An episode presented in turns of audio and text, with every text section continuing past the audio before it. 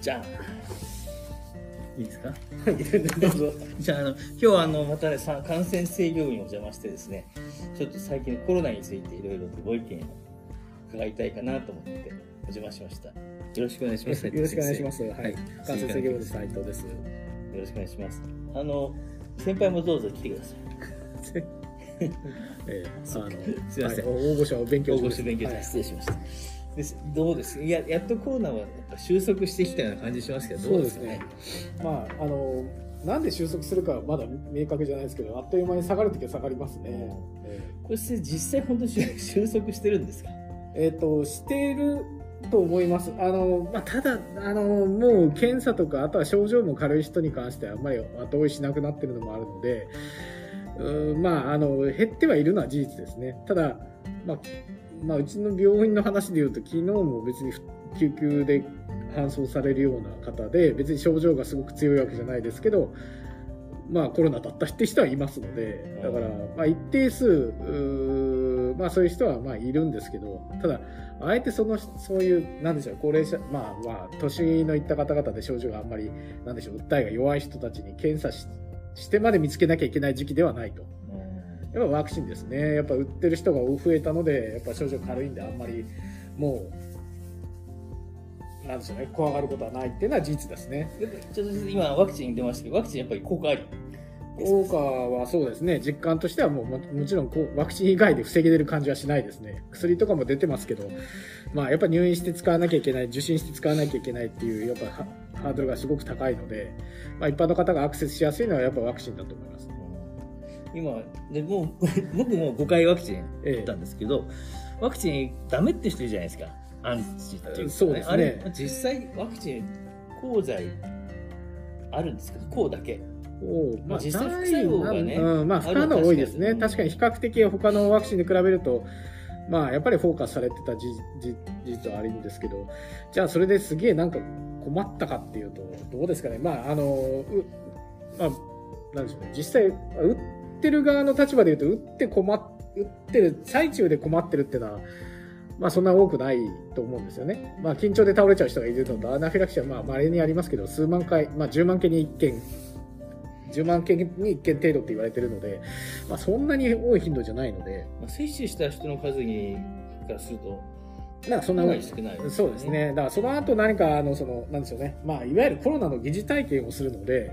あのー感染したような症状が出出て、熱が出てっていうのは、まあ、間違いなくあるので、まあ、それがしんどいと思う人は確かにそうかもしれないですね。それが嫌だとか、そういうふうな、なんでしょうね。えー、なんか、副作用が続いてるみたいなことを言ってる人はいますけど、まあ、正直、あの、本当かどうかっていうのは調べられないので、ワクチンで確かにねお亡くなりになった方もいらっしゃいますけど、まあ、他のワクチンでも。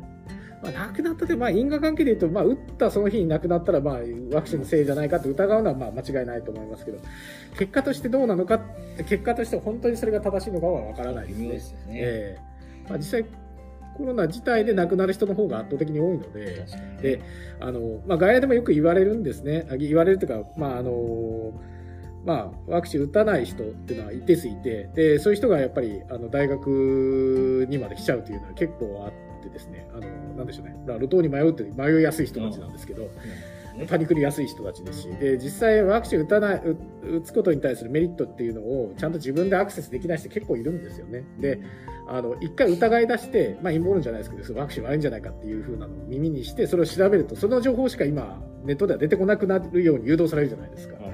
よりそっちにはまっていくんですよね。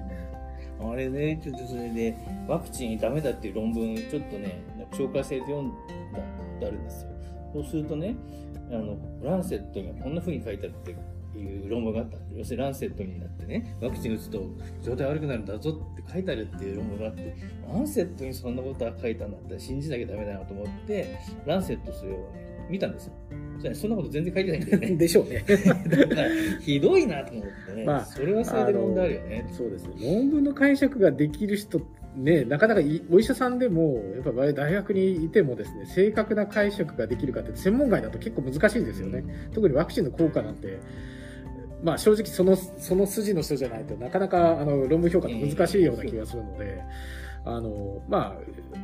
正式あのウイルス学の先生とかでちゃんとあの、ね、あの紹介されてる先生もいますけどやっぱ一般的なお医者さんで大学にいるからといって正しいこと言ってるわけじゃないっ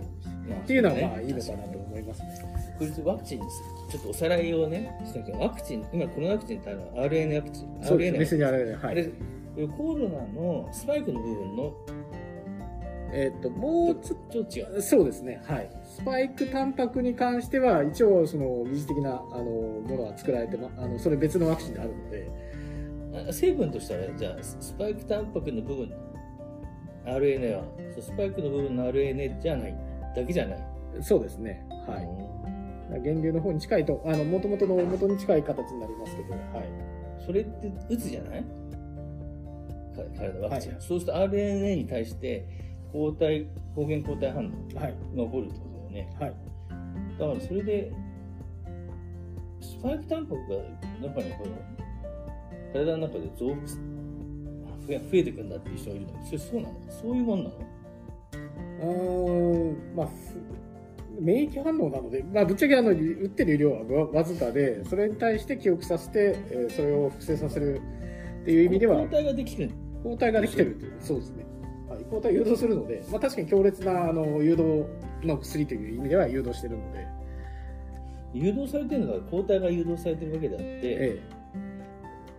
その RNA タンパクがえ、それ自体で複製されるほどの量は入ってないはずです。よそうだよね。ね、で実際はその筋肉注射ですからそれでリンパリンパ、まあ、いわゆる血血に乗って、えーリンパの流れに乗ってそれで免疫暴露されてっていう反応なので直接的にそこで物物理的にそれがあのなんて細胞内に誘導されてで、まあ、タンパク質を合成するっていう風になるような薬じゃないはず。そうだよね、なんかそんなこと言ってる人いるよね。ええ。まあまあ想像は豊かだという 評価でしかないですかね。基本的にはあれでしょ？あのいわゆる他のワクチンと同じように抗原抗体反応が起こってるっていう。そうですね。あのいわゆる抗原提示されてるという形でね。抗原提示に対して抗体がえ作られてくるてうそうですね。まああんまりなんでしょうね。そうまあ私もそそそんなさっき言って専門家かというと まあぶっちゃけそんなに専門じゃないですからあの一般的な解釈でいいと思うんですけどそれ以上のことをなんかこじつけてっていうのは無理があるんじゃないかと思いますしそれを証明しなさいってなるとあの実際局所で起こってるかもしれないっていうことになるとねあのね。まあ、いわゆる悪魔の証明痛くなっちゃうのでじゃあそれじゃあ1%でもその可能性があるんだったらおかしいじゃないかっていうのも、まあ、極極論ですかね。やっぱどっちかの意見に触れやすい人たちに親和性が高いんですよね。えーやっぱりそういう信じやすい人たちさっき言ったようにあのネットで調べるとネットリテラシーが低い人たちほどやっぱりそういうのに引っかかりやすいですよ。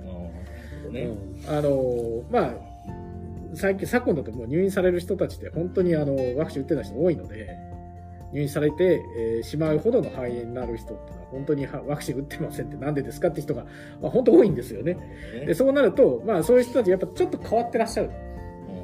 うん。まあ、医療に対して不信感があるのかわからないですけど薬も嫌だって人がいるんですね。何のために入院するかもう分かんなくなるんですけど、確かにね。えそういう人いるよね。えまあ、このままいらっしゃってですね、まあ、ちょっとあのそうなってくるとですね、まあ、じゃあ実際何をし、まあ、自分で、ね、あ自己決定権は必要だから、まあ、いいんですけど。まあね。ね、医療費を使ってじゃあその人のわがままに付き合うかって言ってやっぱ標準的なことやってれば別に必要ないものですからどうなんでしょうっていうのは思いますでもじゅあの確かにでも一時期で一時期みたいな人すごい重症化する人って減ってるよね。減ってますね、まあ、ただあ明らかにワクチンがなければ普通に怖い病気であることは変わらないですね、まあ、本当にあの入院するほどあこんなひどくなるんだっていうのは割とありますので、ね。ええ。だからまあ死ぬほどかというと、まあ、あのそそれ単体では若い人は亡くなることは少ないと思いますけど、ま合併症あ、そうですね。もともと年寄りっていうか、まあ、さっきも言ったまあ、年齢が高い人たちはちょっときついですね。ええねまあ、いまあ、それはインフルエンザと比較すれば、まあ、インフルエンザとあんま変わらないっちゃ変わらないんですけど、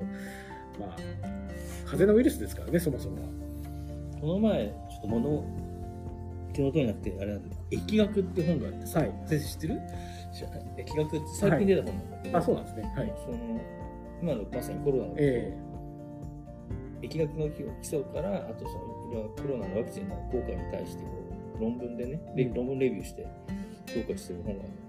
そういう本いいですよねそうですね。まあ結局あのそのアナライス、まあさっきのあの論文評価に関しても結局あの査読普通だとメタアナライスだって何でしょう普通2人二人二人でやるものなので、えーだから1人の論評で総評を書いてるっていうのは基本的には誤りっていうか科学的にはやっぱ誤りな傾向が強いですかね。やっぱ2人で同じ結果が出てやっぱこれはそうなんだっていう風な形で出してくるものではあるので